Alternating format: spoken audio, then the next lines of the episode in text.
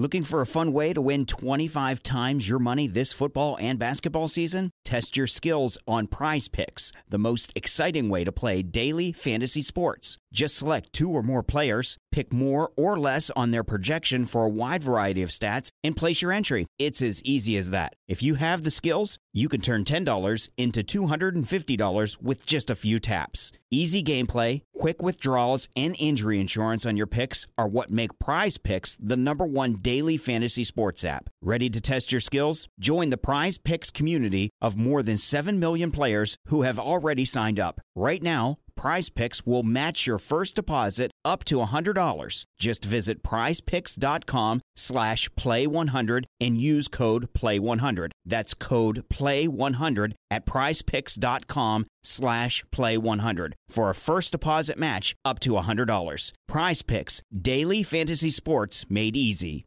You and Sam started making Death of a Gentleman. Certainly judging by what I've heard you talk about in the editing process and what we saw on screen, it started out as a very different film than it ended up being.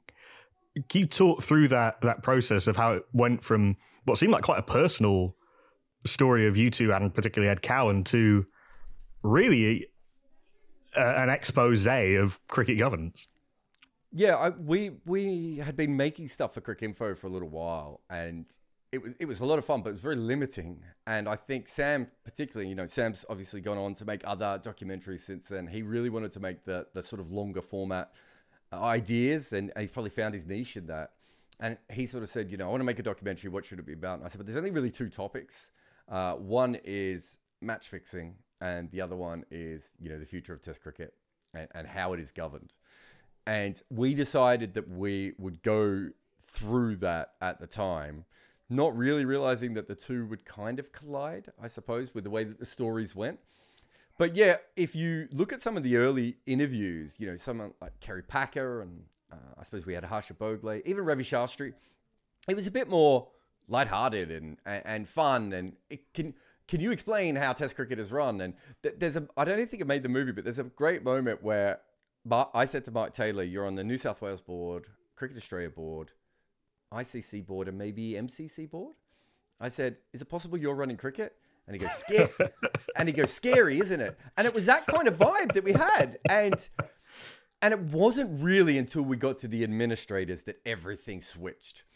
That was the minute we got to the administrators. So the first one we had was Haroon Lorgat, and it was just there was no fun vibe anymore. The minute we went away from talking heads and experts, uh, like even Gideon Haigh, we've got him like at his cricket ground, like in a t-shirt, just walking around, right? Like it was such a different feel. But the minute the, the cricket administrators got on board, they were so cagey and defensive and everything else. We were like, well, wait a minute, what actually is happening there? And I, I'm trying to remember. I think we saw Haroon Lorgat at the end of that Australian series, or maybe maybe one test in.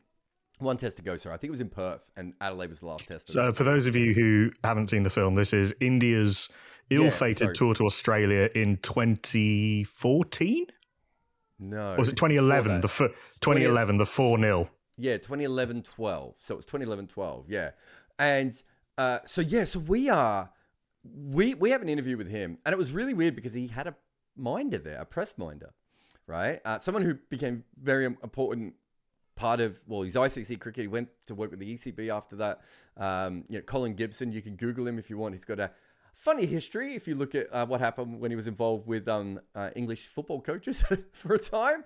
Um, and he was in the room, and it was like suddenly we'd gone from you know sitting on the ground with Gideon Haigh and making jokes with um, Kerry O'Keefe and Harsha Bhogle to the, this other side that no one had really ever been to before, and and they changed the narrative, right? It wasn't really us. It was it was it was such a bizarre a moment when me and Sam suddenly realized that we had this huge argument. We filmed it. It didn't make the film just because it was so long. But me and Sam were like, "What is this now?" And like we were both arguing about stuff that we were learning about in real time, which is part of the reason that the nat- natural progression of us in the film is in the film so much because these things were actually happening. And so Haroon I think after we turned the cameras off, suddenly started giving us really interesting information. And from that point forward, lots of people started stepping forward and giving us information. Obviously, we had James Sutherland. That was another, you know, uh, interesting uh, interview at the time. Um, not long after that, we had Giles Clarke. And I would say a few months after that, we got N. Srinivasan. I think that I think that was the order. But but Haroon sort of set it off. But by the time we got to Giles and then to Srini, it had just changed, right? Like it was suddenly like, wait a minute, they aren't even answering these questions correctly, and we were finding out more and more. And th- the other thing that we found out, which was, I think coming in, I would have been thought of as one of the world's experts in who ran cricket and who, you know how the game was going and everything else. And and Gideon would have been you know number two, and Harsha probably would have been in the top five we realized that we hadn't even scratched the surface of actually what was happening. And that's because no one had really covered cricket because it had been off in a in a Dubai hotel suite, if we're being honest. I mean, that's essentially where it was being run. There was no cricket journalist in Dubai in those days to tell Usman Sami did move there for a little while. Um, you know, Paul Radley's there as, uh, these days, but that's not where the cricket media are, right? And so Cricket Australia stuff and English stuff and South African stuff, all the Indian stuff, all these p- people have people around to uncover things. But the ICC was kind of on its own, and we kind of stumbled into that world, and it changed what the film was. I think I had no idea that cricket wasn't r- run very well. I don't think Sam knew as much going in. I think after that we realised, oh hell, there's um, everything's going on here. What emerges from that, and what emerges from you mentioned Usman Samiuddin, who's the Cricinfo journalist who broke both that funding model, the the big three as it became, and the most recent one, mm. uh, which is kind of that vision taken to its logical conclusion, is that cricket, in a sense, isn't being run by anyone. It, there isn't a governing body. There isn't actually any governance per se. It's um, how to how to put this. Not that we have a legal department, but uh, how to put this. it is being presided over, and that's quite a polite way of of putting it. It is it is a club rather than a governing body. Yeah, and it's uh, uh, it, it, uh, here's a really good example of what happened when Colin Graves wanted to take over the ECB right? He was only interested in English cricket at that point. That was his big thing. Obviously, you know, uh, Yorkshire fan. He had loaned money to Yorkshire. He was going to take over the ECB role. He had to get rid of Giles Clarke. The way they got rid of Giles Clarke was essentially they said, "Oh, you can keep going to the ICC meetings. You can keep doing that, and uh, we'll we'll take over the real stuff." That's kind of how a lot of people think about it until they get in. The minute Colin Graves got in, he realized, "Well, I can't make any decisions until I'm in the I'm in the big boy meetings, and suddenly everything changes. And uh, I'm trying to think of who it was. I f- I'll forget the name, but it was one of the Australian chairmen uh, was saying, you know, this is off the record sort of stuff that you hear, but he didn't realize how political it was and how big it was. And you know, we we had a meeting with Malcolm Speed. It was a brilliant meeting. Really, it wasn't long after we talked to Haroon Lorgat, I think. And it was this incredible meeting with, with Malcolm Speed where we suddenly, and Malcolm Speed was like, this is like top level global politics because there's so many countries involved. You know, P- Peter Chingoka was the one of the most powerful people in cricket, despite the fact he ran Zimbabwean cricket. And no one knew who he was in cricket. There was no Cricinfo, you know, running profiles on him, right? They, you know, the top top Indian newspapers and New Zealand newspapers weren't running stories about Peter Chingoka, but because Zimbabwe had a vote, and it was quite often a swing vote, and he was so smart. He was this incredibly powerful person. And so you had for a time Zimbabwe had all this power. Then you had the Western Bloc and the Eastern Bloc. Then you have the Big Three Bloc. You know, all these different voting blocks kept coming up the Big Three and the Small Seven, and all these sorts of things came from it. So when you said no one's presiding over it and it's a club, it's not even that it's a club where it was always being run particularly well. England weren't always particularly that interested in in the ICC affairs, as I as I just pointed out. So you have this situation where there is an ICC organization which is usually filled with very hardworking professional people who understand a lot about cricket. Then you have a 75 year old who's probably retired, who probably ran his local cricket league, then maybe his state cricket league or county cricket league, and then ended up at the national team. Uh, likes to fly first class, has a lot of very, very strong opinions about cricket, but probably doesn't know that much about the day to day running of the game. And they clash in with CEOs from different boards and and the people who are running the ICC who are essentially administrators with almost no power except that when we think about cricket we're the ones they're the ones we think are running it and they're not. Or as has become particularly evident in Indian cricket since Death of a Gentleman came out in 2015 India's not wholly uh, the only country that does this Pakistan and Sri Lanka or they ran a state they yes. ran. Yeah. They were the or a country. yes, oh, about a state in in the in the local and the national sense, or yeah. they were a government minister. Yeah, well, I mean, Chingoka is a perfect example of that. I think. I think Dalmia might have had political influence back in the nineties, so it's it's not completely new. In fact, but he wasn't he wasn't a political office holder in the wasn't. same way that in no. the same way. So the the two great villains, as it were, who come out of Death of a Gentleman and it's interesting the roles they played is very is Srinivasan as this sort of very shadowy figure, um, giving evasive non-answers, and Giles Clarke almost as his public bad cop. Um, the sort of it reminds me of the role you know you might give to a deputy headmaster. You know, he's the mm. one in charge of of a, a, an aggressive defense uh, as it were. Since then, we've now had we've had actually gone through Anurag Thakur, who was also uh, um, actually was had to leave the BCCI under a scandal and then ended up as the sports minister. Uh, great story about uh, Anurag Thakur is that when he was trying to become chair of his state cricket board, there was a rule at the time that you had to play first class cricket. So he got himself appointed selector and picked himself for a match. Yeah, and bowled very well in the first innings, to be fair to him, and got absolutely smashed in the second innings. Which was my favourite story. He, uh, he, he got through an innings and he could have just said, I did all right there. Let's just leave it there. And he's like, no, I'm a spinner. I'm going to bowl in the second innings. It didn't go as well. Um, yeah, look, I mean, he was political. Obviously, you go on to J- Jay Shah. I should say, we, we do talk about political stuff very much from uh, subcontinent point of view. Cricket Australia wanted John Howard to be involved with the ICC. And John Howard was very close to being that, you know, former Australian Prime Minister. So, and, and if I remember fan, right, he didn't get that job because of some of the things he'd said while Australian Prime Minister that had annoyed the Asian uh, countries.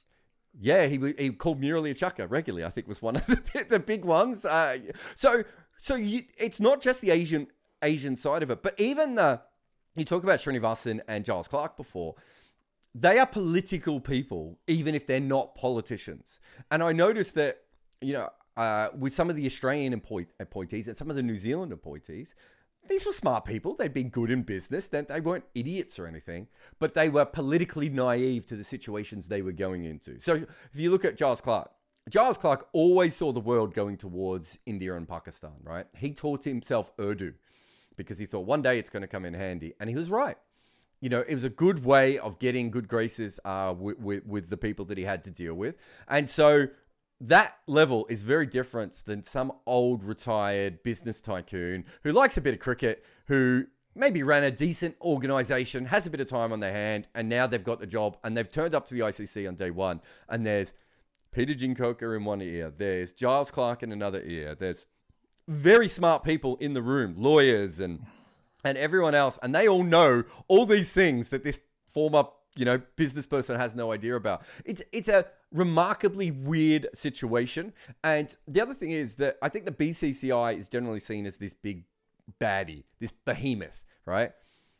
In my in my dealings with the BCCI, I would say that there's not one there's not if, if there's 300 people that are important at the BCCI at any one time, there's about 5 people in any one block they're, they're, they're, so split over political uh, differences, local differences, um, sometimes cricket differences. There are globalists within um, Indian cricket, and we've seen them actually end up at the ICC. And then we've seen really hyper local people who don't give any craps about international cricket, right?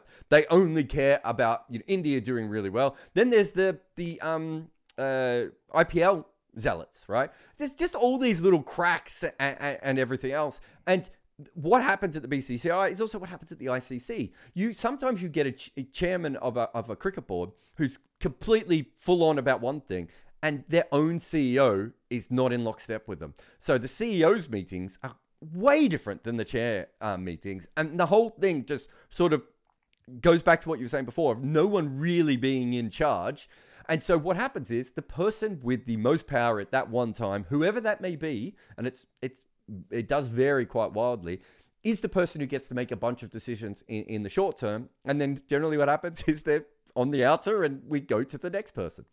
This is a very um, Soviet picture that we're that we're painting of uh, of international cricket governance, and one of the things that that struck me, and one of the things I've thought about more deeply since, is that whereas for all of FIFA and the IOC and UEFA's problems, the people in charge of or occupying those high offices on, who are on the committees, they get richer and more powerful by growing the game. Mm. That I don't think has ever been the case with with with global cricket, and we have seen the certainly at the international level, we have seen an entrenchment and a pulling up at the drawbridge. And I think COVID has only made that worse. Actually, this uh, the the acceleration of this protectionist thinking over over COVID, and this fear based decision making has uh, has taken cricket further away in many ways from being a being a global expansion expansionist sport than even at the depths of the of of the big three the the transition between so not very long after Death of a Gentleman came out, Srinivasan, who there's a line in the film, he would be on every committee that tried to sack him, eventually lost power. Mm. There then is a change of leadership at the BCCI, change of leadership at the ICC. And for a while, it, and Ireland and Afghanistan are admitted as full members. Mm.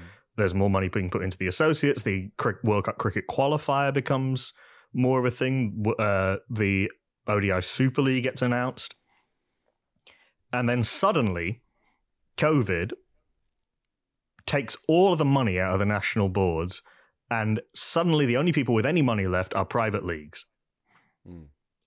The the situation as painted by even people who would be very bullish about cricket's future now there seems to be much more resignation now that international cricket as we know it is not going to survive than there was in the period that you guys were making the film. Yeah, when we were making the film, there was a lot of people laughing at us. I remember Mike Atherton wrote a piece, and in the piece he said, "Oh, there's these two guys making this film about the death of Test cricket, but last week there was a great Test match on, and so Test cricket isn't dying." I was like, "Athers, What are you talking about? If it was just good games that we were waiting for, that wouldn't be the problem. The problem is that the financial model of Test cricket doesn't make any sense. The bilateral model of Test cricket doesn't make any sense. There's no marketing for Test cricket, and there's no one in charge of Test cricket because the ICC don't run Test cricket. I think between Srinivasan and Giles Clarke leaving, Cricket Australia having new leadership as well, that that period from 2016 to 2020, let's say, as you said, up until COVID they they had a chance of coming up with a new model that allowed for the ICC to actually run cricket. What they could have done is they could have said the ODI Super League's a perfect example of this. The ODI Super League, we had the World Test Championship, uh, and we could have moved Test cricket towards the Olympics and then just had World Cups or you know or whatever whatever they wanted if they had done that, it would have meant that when you pay, played a test match and you were Zimbabwe, you didn't actually have to pay all the hosting fees and everything else. They would have come out of a global pot. All the players would have been paid out of a global pot. There would have been all these different things. That doesn't mean the Indian players and the English players and the Australians wouldn't have got paid more because the marketing rights alone in their contracts would still be high. But it did it would have meant that players around the world would have been looking at, you know, between two hundred thousand and maybe eight hundred thousand dollars a year to play test cricket. They're able to That's make a more free and equal choice between international cricket yeah. and a private league. But it wasn't the big teams that fought that. It was the small teams because one of the things that they needed to do in order to be able to make that work was going to be um, the smaller teams giving away a little bit of their power, but also having two divisions, especially in Test cricket. You couldn't you couldn't do a proper World Test Championship with nine teams, as we've seen consistently now. What you really needed to do at that point was have seven teams in Division One and seven teams in Division Two. Then the ICC had to run it. Well, no one wanted to give the ICC that power, so already it was very limited. And then the second thing that they did was is the smaller teams went, well, wait a minute, we don't want to be in Division Two because that will mean that we'll be irrelevant. They are already irrelevant. They made that decision what four, five years ago, and they are already feeder teams, uh, well, f- feeder competitions really for the IPL, maybe for Major League Cricket, perhaps for whatever the Saudis do, whatever league gets popped up next week, right? They had their choice and a chance to actually go, do you know what? We've run it in a bilateral way, and that doesn't work in the future model. This is what we can do. We can actually run it hand in hand with these uh, domestic competitions. What they have done, and, and I include the BCCI in this, they're getting closer and closer to the most important people being in cricket now are probably, well, I would say they're already the IPL owners, far more than the ICC or, you know, any of the um, individual cricket boards. And going forward, they'll get even more and more powerful, right? And I'm not sure there's ever a way to pull that back. The last way to be able to do it was to keep international cricket as a relevant, thriving economy by making sure that the umpires, the grounds, the players, uh, the, the hosting fees, everything like that was paid for out of a big global pot, right? And what you would have done is, and this was, to be fair, which, which used to be the case. There used to be a test match fund to top up things like okay this is before DRS which makes everything a lot more expensive but yes. there used to be a way of let's say Zimbabwe cricket Zimbabwe West Indies cricket boards who've never had much money even when they were really good mm. they could apply to this fund or they could ask England or Australia whoever was touring to chip in a little bit Instead, we now have the situation where New Zealand, who are world, who are still the reigning World Test champions up until next week, make the deliberate decision to only play four home Test matches a year because they literally can't afford to otherwise. Yeah, and and also the, the applying for it also means that everyone has to accept it, right? Uh, that's a political act. If you're Zimbabwe and you no longer have any power at all, it's a political act to be able to get that money across. There was I don't think it was for the Test match fund, but there was a, a, bunch of money that was given to Zimbabwean cricket that was not handled particularly well. No, I, I, don't think the full details have ever come out, but I know there are a lot of people within cricket who are just like, safe, safe to once. say the uh, the early to mid 2000s were a turbulent time in Zimbabwe. Very. This was later though. I think this was like 2012, 2013. I can't remember. You'd have to have a look. It's a really interesting story of how I think the ICC had five million dollars allocated to Zimbabwean cricket, and not everyone could see where that money had gone, um, is the best way of putting it. And as you said, it was a turbulent time in Zimbabwean cricket, let alone the country itself.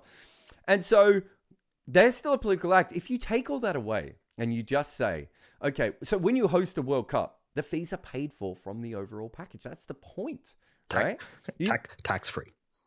Yeah, right. That is the po- one of the big selling points is you get the chance to host it and make yourself look good if you're an administrator. You get to reignite your local cricket fan base. You hopefully give your team uh, more of a chance of winning. Perhaps if you want, you can upgrade your facilities um, at some of those uh, events. I think it was the WACA, for instance, which had one of the worst press boxes in world cricket, and suddenly there was a World Cup, and you're like, "Oh, this is not too bad." Unfortunately, they didn't upgrade the rest of the ground, so it fell apart. It, oh, fell the, apart. The, the, the Lords Media Centre built for the 99 World yes. Cup. One now one of the best facilities in the world.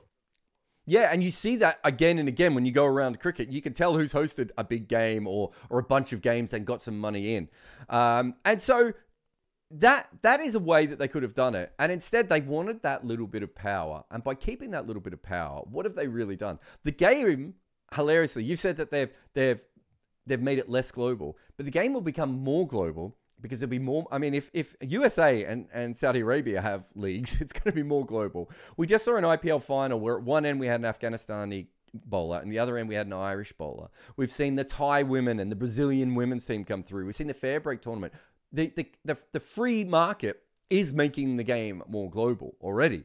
And so they were fighting over power and little bits of, of land that they were going to lose anyway, but they could have actually kept a nice little fiefdom for themselves, right? They could have given themselves a long legacy, which would have been we saved international cricket, but there's still all this um, other stuff. But actually, now they work hand in hand. Whereas as we're going, I think the IPL will expand. I think one of the other overseas leagues will probably take off to a fairly big amount. Who knows what will happen with, with something like the Saudi um, situation.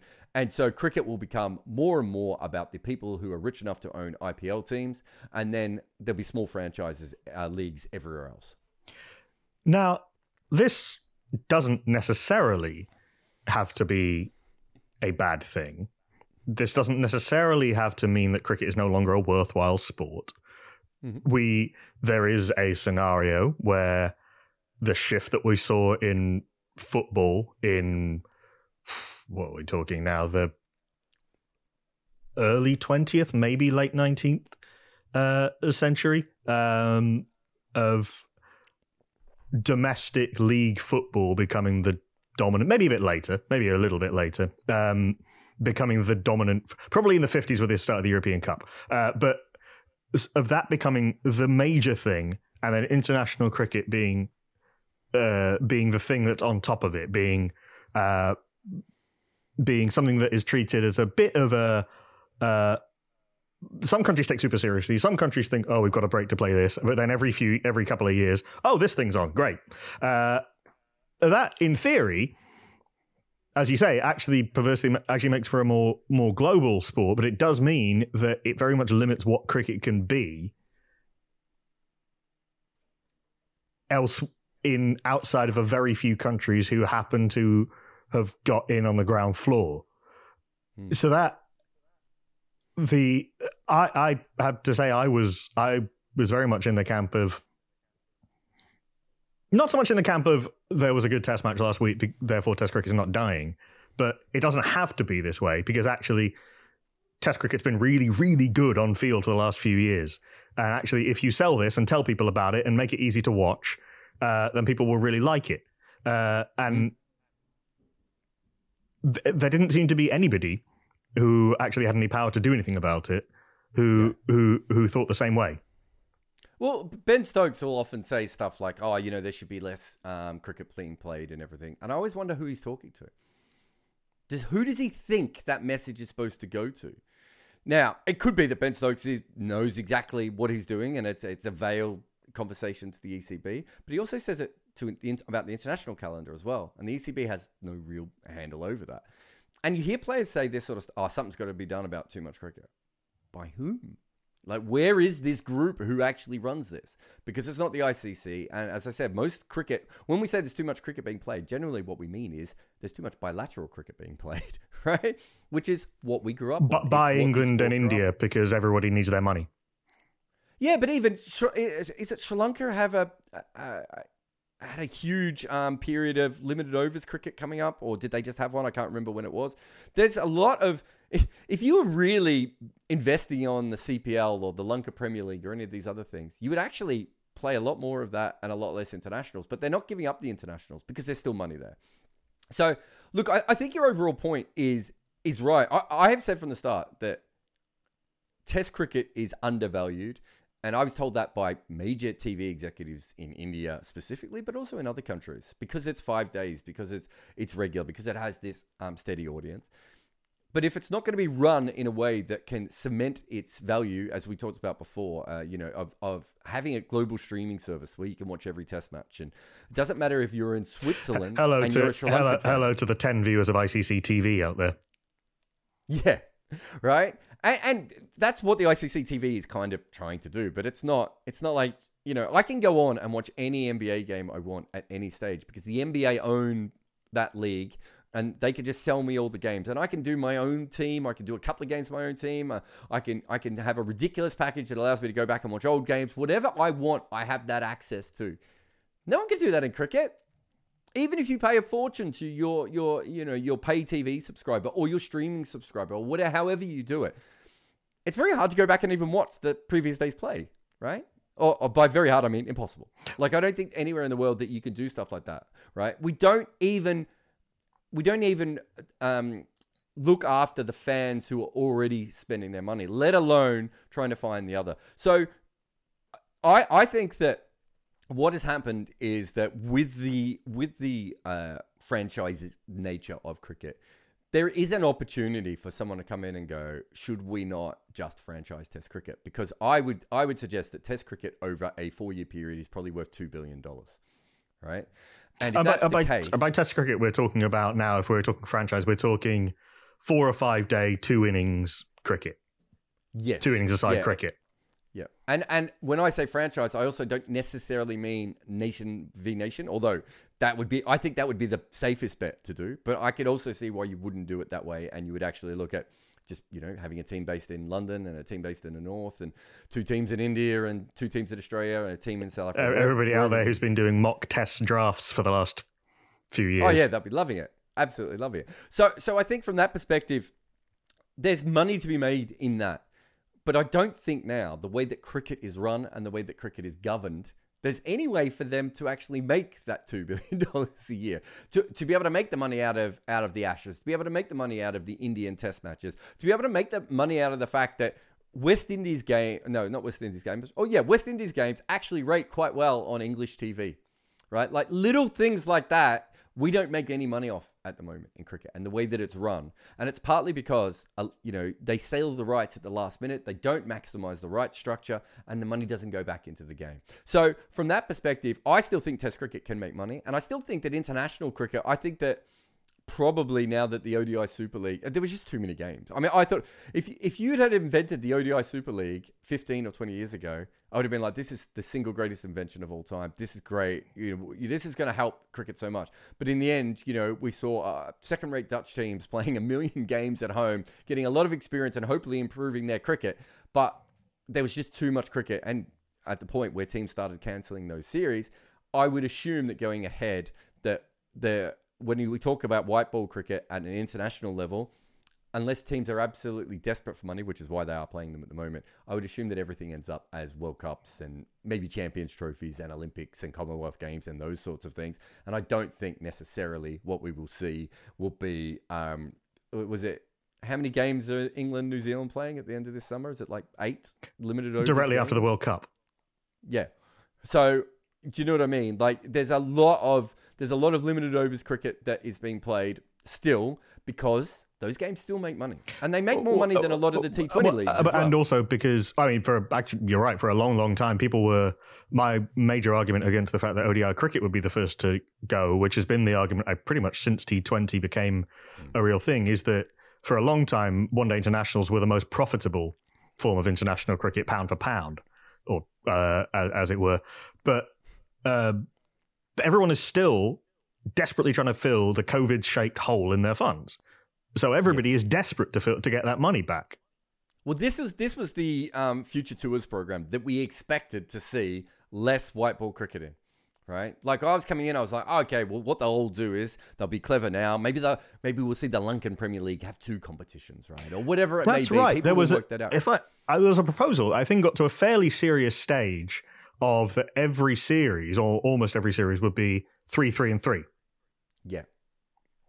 And, you know, and we haven't seen that. And what we've seen is that I think there are as many games in this FTP as there was in the previous FTP, despite the fact that we've added, well, how many major tournaments? I mean, the 100 has been added since the last FTP. The Major League has been added. Um, the, the South UAE. African League and the, the UAE. UAE. So there's four. I'm, I'm, i feel like I'm missing one, right? Um, and yet we have the same amount of games being played. Less days. I, th- I think I'm right in saying less days, but the same amount of, of cricket roughly being played. That tells you that they're desperate, as you said, to get back to parity. But there is no parity. Like you know, a bit like my finances are probably your finances during COVID. Like that's just what happened to all of us, right? We we just have to go on, and they haven't thought about it that way, and they're also not really thinking about the long term again. Because if they think about the long term, and you remember when uh, England and New Zealand pulled out of Pakistan? I was mm-hmm. like, if I was if I was working for the PCB right now, I would be working on a plan to see if we can play the PSL for three months of the year right? If no one wants to come, that's fine. If they want to come in the other nine months of the year, okay, and we'll obviously tour them as well, and you know we'll be involved in that. But can we play the PSL for three months of the year and actually make almost as much money as we would by wait hoping that Australia, England, and New Zealand and teams like that actually turn up? the argument that's always been put forward against that, and it's the argument that uh, was put forward with probably more validity with the repeated attempts to form a European Super League in, in football, in soccer, was that people would get burnout from that amount, that people would get sick of it. I don't know. We're about to go into a summer where England are playing two consecutive months of Test cricket. There was there seven men's tests and, and one women's um, Test match coming up. Uh, how long does the ODI World Cup go for? Right, I actually six, six, seven weeks, and then I think the day after the last day of the men's Ashes, the hundred starts.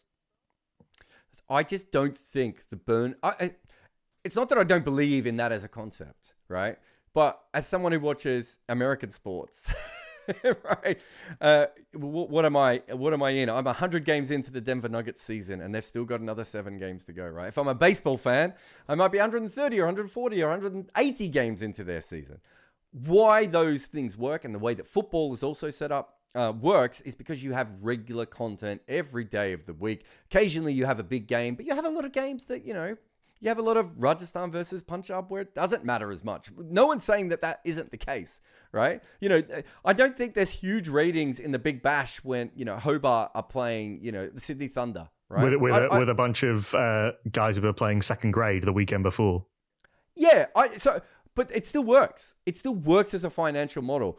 You might not make as much money per game as you do now, but I don't think what you'll have is, uh, I don't I don't think you'll ever have a position where it makes so little per game it's worth having huge six month long international periods like what England is doing at the moment. Because the truth is that let's say the 100 actually works and ends up being a four month long tournament. If you can have a game on the TV every single night in prime time, and some of those are on free to air TV, and free to air actually starts to bid for them in a way that they do with football and everything else it's just worth more than international cricket. That doesn't mean that international cricket isn't better and isn't worth more per game. But we've already seen England specifically try and play their players into the ground to get more money, right? You can only play so many games. And I think that uh, when it comes down to it, that's the thing about these franchise leagues that allow you to just do so much more. So with Pakistan fans, if, okay, they like the first two weeks of the PSL and they love the finals at the end. And there's a couple of great clashes in the middle that get them excited. As long as the core audience is watching from beginning to end and it never drip, dip, you know dips behind, beyond a, a, a, terrible number, it's not going to be an issue. They're just going to make and you can sort of and stuff. you can and drive the and you can drive the hype train and the content and I, that's a yeah. horrible thing to say but eh, that sounds more cynical than i meant it to but if you can drive that excitement and all the ancillary content around it uh, in the same way that, frankly, I think there are a significant portion of the global football audience who are more interested in transfers than football. There is there's a significant yeah. portion of the NFL market who are. I I watched for work purposes the NFL draft, and that was a more exciting TV product than like seventy percent of the actual sport that I've watched. I, and I have watched a lot of TV sport. I think transfer day in football and um, deadline day in basketball are probably two of the biggest days in that sport, right? Like, it's so huge about what's going to happen, and you know it's going to be crazy, and there's going to be rumors and reports, and you won't believe this trade, and you'll be shocked. Like, we don't have any of that ancillary product in cricket, and one of the reasons we don't is because it's not it's not a league structure. No one owns those sorts of things in, in, in cricket at the moment we, there's so many things that we could be that could be done. The, the only thing that gets close is the IPL auction. Yeah, it, and even the IPL auction. What you're really talking about there is, if and you follow the Indian newspapers, they start to get interested in it about a week before, right? Deadline day in, in the NBA and transfer day, it's weeks of content. And uh, uh, NFL draft, months, uh, almost NFL draft's like 11 and a half months of content coming into the next one, right? Uh, they're just better at making that sort of stuff. And I do think that cricket fans are getting to that level. But a lot of this comes from the fact that we're used to our summer and our little bit. And then we talk about the games and we talk about the sport slightly differently.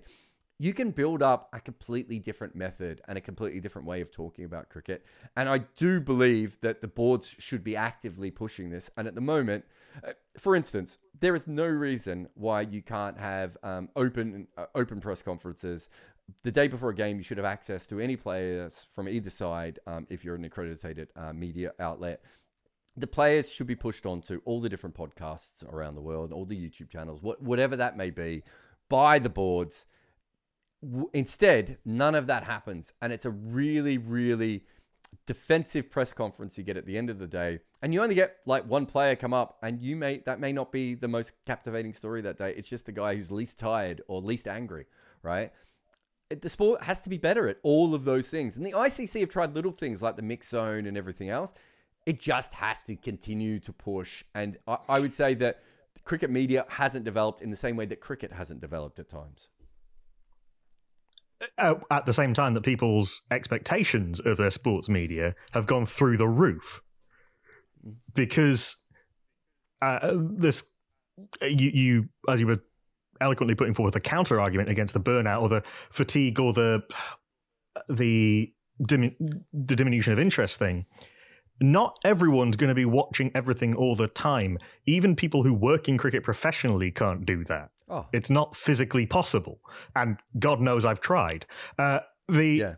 But someone will be watching something because everybody is obsessed with sport and everybody is obsessed with gossip. Mm. And that, and through things like the IPL auction, through transfer deadline day, through the drafts, through the explosion of things like of the things like the Premier League, because you know, the IPL fans in particular, they they're all watching every Premier League game. They're getting up at four thirty in the morning to watch mm. uh, to watch Erling Haaland score another five goals. Uh, the, that and it struck me repeatedly during this conversation and previously. The ICC as a concept, as a single entity, doesn't mean anything. Really, that that is a it's almost a meaningless concept in terms of so who uh, who are we actually talking about? And unfortunately, um, unfortunately, maybe uh, let's take the value judgment out of it. But what we're actually talking about is whoever happens to have the most political power at the time, which now, because of the lack of vision and the uh, the way that it's all the the protectionism has been left to mean whoever happens to have the most money at the time. Yeah, yeah. I, I, Osman Samiuddin was when we had we were at the Big Three press conference, and I, there's only a handful of us there, I think. Um, and he asked, I think it was Alan Isaacs, who was the president of the ICC. I think at that stage, I had a different title for some reason, and he said, outside of the fact that India, Australia, and England come from the biggest markets and have the biggest, have the most money available to them, what about their cricket boards suggests that they're the best at running the game? And Alan Isaacs couldn't answer it because it had never really the question. Not the question had never occurred to, to him. It just didn't. It just didn't matter to them. And you know, there are some things that some of the boards have done really, really well. And and, and I think some of the some of the um, advertising around the hundred, for instance, is really, really interesting. Uh, the way that the Big Bash got crowds in in Australia uh, to domestic games uh, in a way that hadn't happened in Australia for you know generations, outside of the odd, the early states Big Bash when when T20 was a fad. Um, uh, was really really interesting. BCCI have done some good things um, at times as well with uh, you know backroom stuff uh, of recent times, and Cricket Australia also do that. Uh, the, the, very good stuff um, when it comes to their YouTube channel. They were the first country to really realize you could actually monetize old clips of cricket, right? Oh, yeah, the West Indies YouTube channel is fantastic. They put up like 45 yeah. minute extended highlights after every game. The BCCI, it's a slightly weird website to navigate, but actually you can watch domestic cricket from India really easily. Same with the Shield. Yeah, and also the BC- BCCI has, uh, and I think Cricket Australia has this as well. I don't think the West Indies has got it yet, but they'll have it where you can just click on the wickets. So if you yep. go to the score, wickets and highlights, yeah, yeah, yeah just, just, things like that. ICC's got a lot of good stuff like that as well. We there are things happening, but you just talk about that forty-five minute highlight thing. I would, I if I go on to the NBA app now and I look at the Heat Boston game from the other night, there's so many different options that I can watch. I can watch every offensive possession of the Miami Heat and every uh, defensive possession of the Miami Heat, or I can watch everything in the game where it isn't a timeout or waiting for a free throw or someone slowly dribbling the ball up the court to reset the, the offense. We could actually have every single ball of of a day's play bowled in a. I think it's about 25 or 26 minutes right? And you could also be able to factor that through by batter or by bowler or whatever you wanted to do. All this stuff is available. And we're, we're sitting there and we're both saying, isn't it great that Cricket Australia and, and, and Cricket West Indies have good YouTube channels, right? That is something that should have been done 10 or 15 years ago, right? And there really does need to be a huge push in many different ways to make cricket a little bit more modern because, as you said, You've got a whole audience who are, you know, watching the NFL, they're watching the NBA, they're watching Premier League football, they're watching Spanish football, whatever it is, and everyone else is just a little bit more mature and ahead of the game.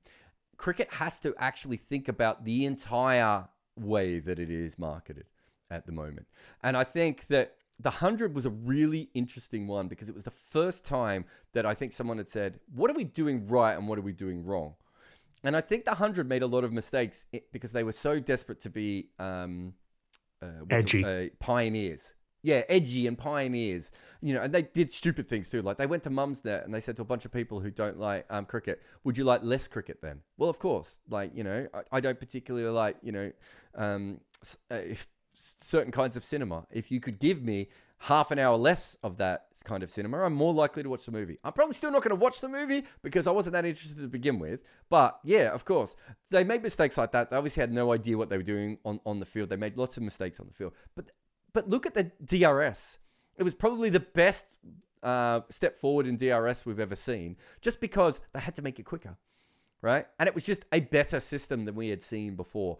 There are things that can come out, and, and they made it, and they made it, a, they made it a, like a oh, like you see in tennis. Yeah, little little things like that. I, have said before, if you redesign cricket from the scratch, uh, uh, no, none of neither of us on this podcast are like, wouldn't it be great if Saudi Arabia's money came into cricket and we end up with LIV cricket, right? When we're not those sorts of people, that's not our thing. But the other side of it is, it would be very, very fascinating to see if you could redesign cricket from in any way that you want with I don't know, the Saudi money, or if Elon Musk has any money left, or if there's some random Indian or Bangladeshi billionaire who comes through and just wants to take over the game. So many things could be fixed, right? And so many things could be changed and improved about the way it is broadcast, uh, the way it is pushed, uh, you know, uh, the way people are paid, all these different things could actually help fix the game. And so there are opportunities out there that, again, the free market had to bring on board because before I mean, we've made fun of the modern cricket administrators compared to the old ones. The modern ones were actually kind of with it on the ball. Uh, you know, in the old days, you got a blazer and you sat with that blazer in the corporate box, well, not even the corporate box, in the in the officials box, um, and that's all you did, right? And that's why Kerry Packer could do what he he did, and and that's why cricket did change in, in that so easily at that point that's not quite where we are anymore. And there are a lot of really dynamic, interesting people um, right across cricket administration. But it still goes up to that chair level that we started with. And that's the level where it usually headbutts. The. You can look at it in. You you started talking about global power politics, and you can very much look at it in in those terms it used to be England and Australia with a little bit of South Africa, uh, maybe, who ran everything. It was literally a colonial project. The Imperial Cricket Conference is, is the name that that body has been known as longest. That, and so, in much in the same way as, as the European colonial empires did, they ran everything for the for their own benefit, and everybody else was either was uh, by a sort of self um, self assumed divine mandate. What you've had is that when satellite TV money starts unlocking the rest of the world, uh, particularly India, when because it coincides with India's economic uh, liberalization, you had a period where what you could have had was an aggressive globalization and democratization, yes, driven by making people richer, but in the same way that football has managed to make people richer while also growing the game to the point that there are thriving leagues all over the world. And while you know Morocco are probably never going to win the World Cup, it's not a massive surprise when they do quite well, and at least they can get into it on more or less the same uh, principle as as any as anyone else. There is a clear competition structure, as skewed as it all is, uh, and as uh, unequal as the resources are, and as exploitative as the as the industry is. What you've instead had is that India has just taken over that structure and sat atop it and re-entrenched it in the same way yeah, that I, I, some of the worst post-colonial independence governments did.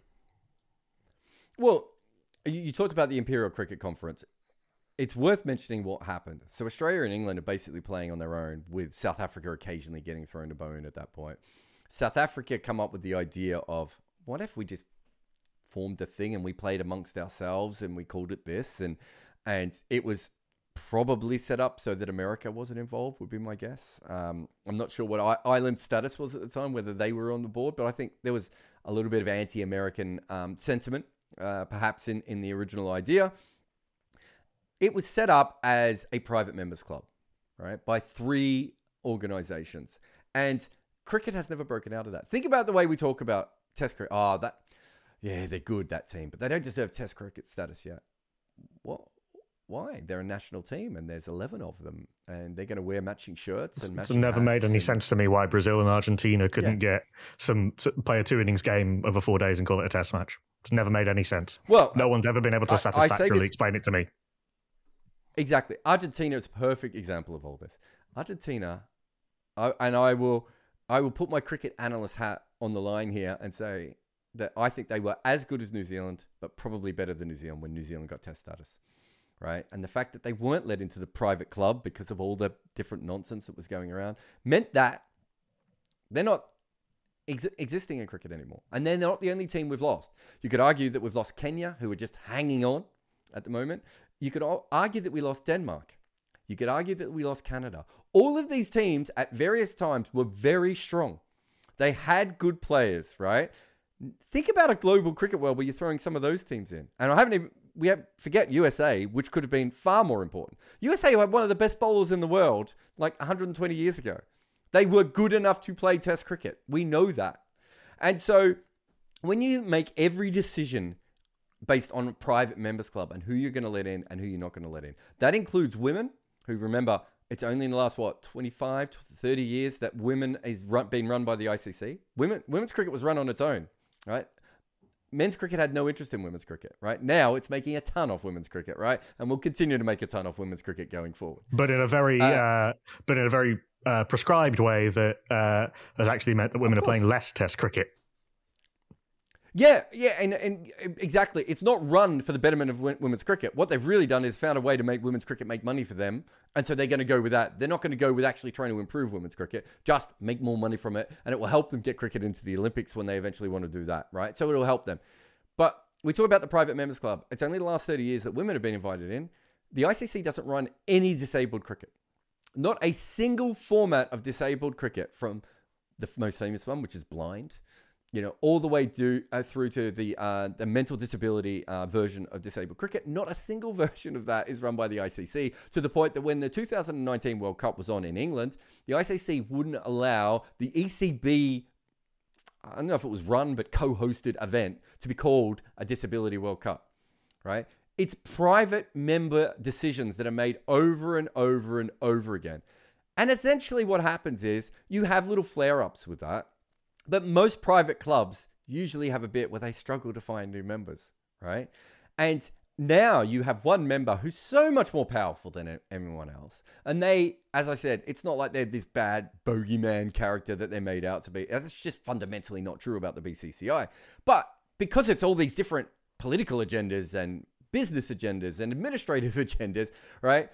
It's being torn in all these different things. You know, one minute it's like, oh, we're going to go global. No, no, it's now we're going to do what Ganguly wants. No, now Jay Shah is going to be involved. Whoever's the most powerful person at that time pulls the ICC in whatever uh, direction it's going to be, which is worse. Oh, oh, in, oh, Indian, planning. the Indian, the Indian government, which has very strong links to cricket uh, and has a, and has seen cricket as a real uh, global export, uh, has suddenly become very right wing and uh, and Hindu nationalist. Sorry, Pakistan.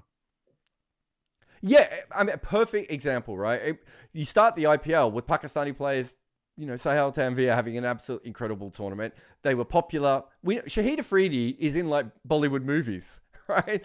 And like popular Bollywood movies. There's, I can't remember the name of the movie, yeah. I saw it on a plane. Oh, Shoaib Akhtar and Shahid Afridi for different reasons. Absolute IPL gold.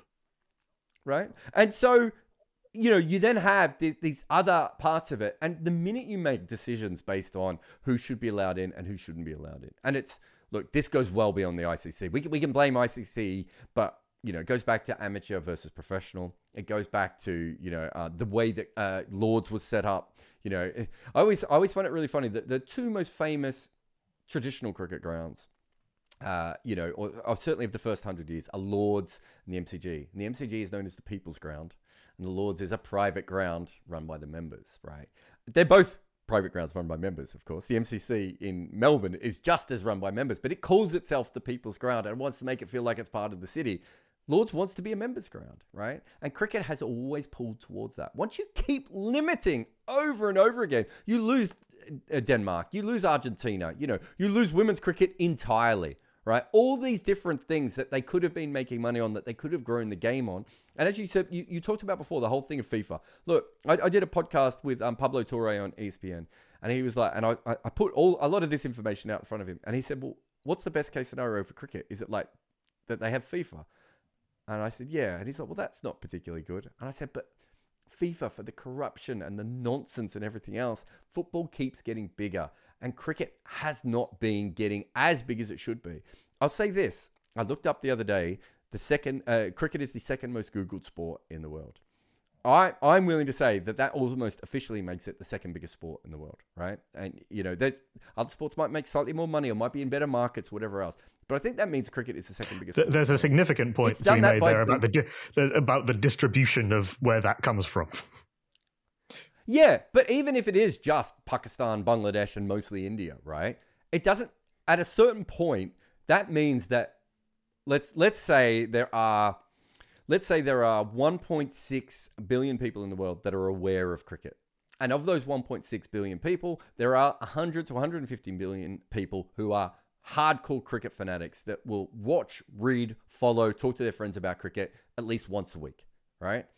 That is absolutely massive. And we've got to that number by restricting the amount of teams who've played, by restricting the coverage, by restricting who can put up YouTube clips because we're so worried about all these sorts of things, right? By by you know going after guerrilla cricket or test match sofa, right? All these different things that cricket has done to actually stop the growth of the game, and it's still got uh, probably 100 million hardcore fans, 1.5 billion people who know enough about the sport to have a casual conversation in in in a in a cafe about it or whatever that may be. That tells you how great cricket is and how bad it has been run. And if it had been run well at any stage, I wonder where cricket would be because once it gets into the bloodstream, it is such an infectious sport right? And I think that is the thing that has kept it alive because when they started playing three-day tests in England in the late 1800s, they're like, well, who's gonna who's gonna go to a bunch of games that go for three days long between Australia and England, right? Well, you know, we're about to have five of them, and they're longer. Maybe. uh, well, yeah. Well, I I started this reaching out to you by proposing the title "The Gentleman Always Dies Twice." Turns out the gentleman's always been there. The gentleman's always been the one making the money. But the game just refuses to die. I've actually I've, there's a book yeah, behind I, me on, on on this shelf that's a letter a collection of cricket letters written to the Telegraph uh, called "Not in My Day, Sir." I think the first reference I found in it to the death of Test cricket is from 1912. Yeah, and I think it's before then. I I think I I think Wright Thompson might have found one. I think he went to a library and found one when he was writing one of his articles that goes back before that. And I think Abhishek Mukherjee and and some of the others have um, have told me about really early ones. It's always been dying. the reason the movie was called Death of a Gentleman was in part to say that I don't. We didn't really. Maybe me and Sam made a slight mistake. It was a, it was a bit of a cat. You know, it was supposed to be a sarcastic. It's a good title. Title. Yeah, it worked really well because we ended up getting a lot of features written in the Telegraph, uh, or, you know, from that side of not in my day, sir type type of type of coverage. Um, we we we knew that the gentleman title was nonsense, right? And that when they when it said if you read, ever read the word gentleman in cricket, you need to re- reread it as elite, right? That's what it means. It I mean, but that's that's what it meant to begin with. It doesn't mean no, no, the but, nice person who's doing not, things right. It means the aristocrat. Yeah, but that's not how people read it, right? You know, uh, when, when they talk about the gentleman's game, that people read that as, oh, it makes you be a good person. No, that's not what that means, right?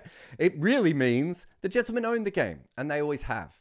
And Death of a Gentleman to us was basically our way of saying that the model of which the gentleman ran the game in was dying. That bilateral uh, idea of wearing a blazer and going around and um, uh, the way that cricket was run didn't was already dead. They didn't know it was dead. And the reason we I was making the movie and, and the reason Sam got on board was we could see it was dying. It didn't make any sense because by that stage, by 2011 when we started it, teams were already starting to cut back on their Test cricket, and it wasn't gonna there was wasn't gonna be anything that was gonna save that because T20 cricket was only going to get bigger at that point right? And it isn't T20 cricket that has killed Test cricket. It is a lack of administration and vision and governance that has actually killed Test cricket more than anything else.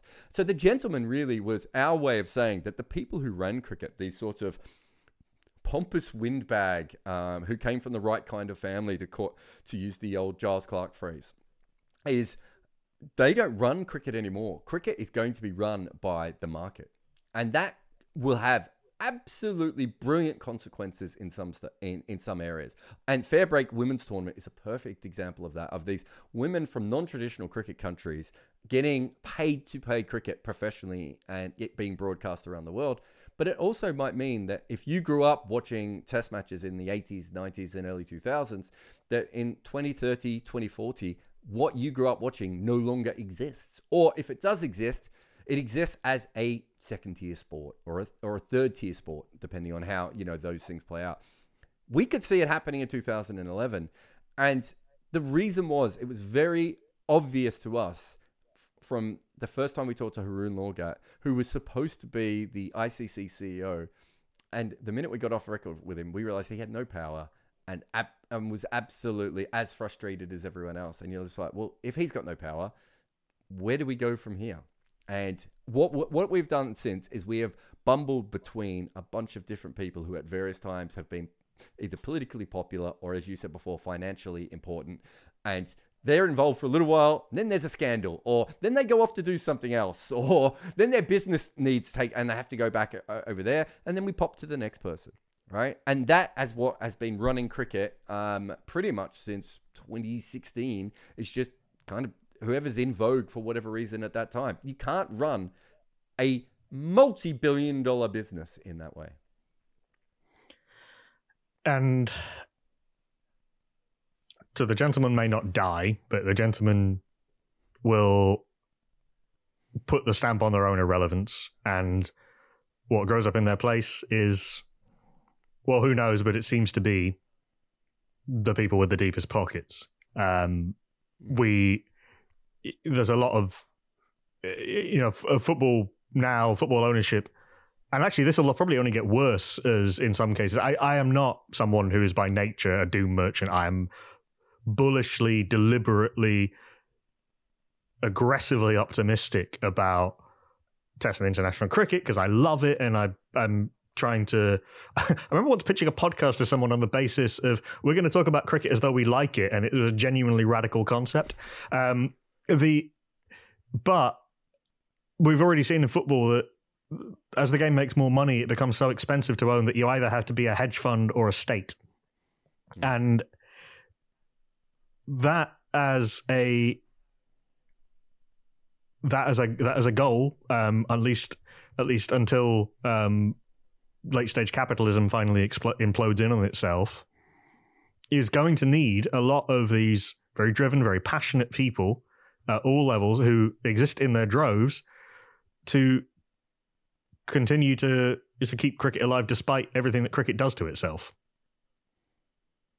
Yeah, I, so while I'm trying to think if it was at the same time, yeah, while I was finishing up Death of a Gentleman, I started writing a book called um, Test Cricket: The Unauthorized Biography, and uh, I wanted to write a history about Test cricket because there'd never actually been a history about Test cricket. There had been books about cricket, but they'd been about one country or another, or you know, or they just hadn't covered big parts of it. And I wanted to write a, a book about the history of Test cricket. And I'm very narrative driven, and I've got a big blackboard in my office, and you know, put down all the information that I had. And I realized really early on what I was saying is that cricket just overcomes and it overcame, you know, well, misogyny and racism and World War One and World War Two and apartheid and all these different things that, you know, Kerry Packer and ICL, whatever it may be. Cricket overcame all of those things, but that doesn't mean that it didn't keep changing. And I think there's this real thought. Do you, do you remember when that, the 100 came out and they were like, five ball overs? How could we ever do that? We've already had five ball overs cricket has adapted and changed and, and moved so many times because it is a brilliant sport. It is a very hard thing to kill off. And so when people say to me, oh, international cricket will be dead, I'm like, I don't think it will. It may be that, you know, it's it, it, it's not the most important th- part of cricket anymore. That's a very real possibility. But I just think that cricket has always found a way to do whatever it needed to be at any one time or another. And because the game is magical, because the game is, uh, uh, what's the best way of putting it? You can't clock cricket, right? It's just going to keep developing and moving and changing in the shape that it's always going to have. Every um, question you ask it, it comes that, up with five more. Yeah, it's just it's un, unknowable. I suppose is the best way of putting it. You know, I, I I wrote this article years ago for Cricket Cricinfo where basically like the reason that it's such an amazing sport is partly because we're playing on a surface that literally changes sometimes every 15 minutes right? The actual surface itself is is so unconquerable. And so cricket is so unconquerable because you can't script it. It's going to do what it's going to do right? Like who would have thought that Bazball would have come out of, of where we were right? Who would have thought that the West Indies, who loved spinners and had uh, the world's leading uh, wicket taker was a spinner, would end up being the fast bowling hotbed? No one would have predicted what would have happened with, with Sri Lanka, Zimbabwe, Namibia. Most most people in cricket now, if you gave them a map, would struggle to tell you where M- Namibia is and would, would would not have any idea of how it is formed as a nation, right? But they know who Namibia is now. They've been there. They've seen it. It's been on their TV. They know David Wiese right? They probably know Erasmus and someone else. And cricket has kept doing that sort of thing over and over again in a way that no other sport outside of football has managed to do. And football is incredible, but football unfurls over such a short period of time. And I think one of cricket's great strengths is the fact that the test match itself is just so long and can go on. But even a T20 innings, you know, you watch a T20 innings, like Shubman Gill in that semi final it felt like you're watching it for a lifetime, right? In a way that a footballer would just be off ball. Shubman Gill was just there the whole time. There's so many things in cricket that just take uh, that long to go. And because we have thrown so many things at it over the years and it has remained, I kind of think that that means that there is something very special about this game. And I'm not talking about the nonsense of, you know, the spirit of cricket and all that. I, I don't believe in all that, any of that sort of stuff. But what I do believe is because cricket is what it is, it finds a way to adapt and survive in any new environment. So maybe what I'm saying it is is it's the greatest bacteria that was ever invented by the English. Jarrod Kimber, thank you very much. Sports Social Podcast Network.